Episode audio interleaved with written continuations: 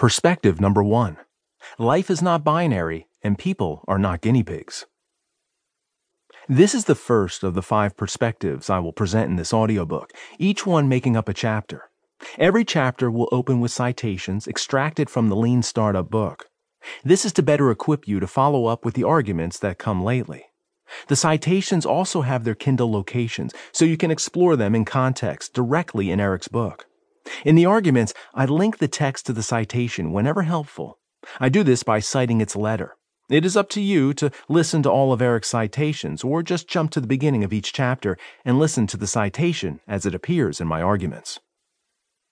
Perspective number one Citations A through G. A. Validated learning. Startups exist not just to make stuff, make money, or even serve customers.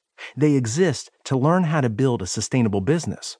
This learning can be validated scientifically by running frequent experiments that allow entrepreneurs to test each element of their vision.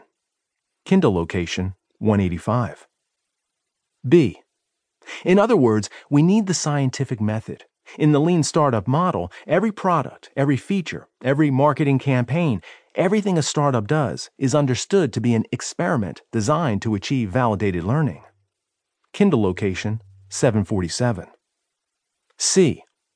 The lean startup methodology reconceives a startup's efforts as experiments that test its strategy to see which parts are brilliant and which are crazy. A true experiment follows the scientific method. It begins with a clear hypothesis that makes predictions about what is supposed to happen. It then tests those predictions empirically. Just as scientific experimentation is informed by theory, startup experimentation is guided by the startup's vision. The goal of every startup experiment is to discover how to build a sustainable business around that vision. Kindle location 761. D. To apply the scientific method to a startup, we need to identify which hypothesis to test. I call the riskiest elements of a startup's plan the parts on which everything depends leap of faith assumptions. Kindle location 999. E. The heart of the scientific method is the realization that although human judgment may be faulty, we can improve our judgment by subjecting our theories to repeated testing. Kindle location 1978. F. My hope is that the lean startup movement will not fall into the same reductionist trap. Kindle location 3696. G. I believe that if Taylor were alive today, he would chuckle at what constitutes the management of entrepreneurs and innovators. Although we harness the labor of scientists and engineers who would have dazzled any early 20th century person with their feats of technical wizardry, the management practices we use to organize them are generally devoid of scientific rigor.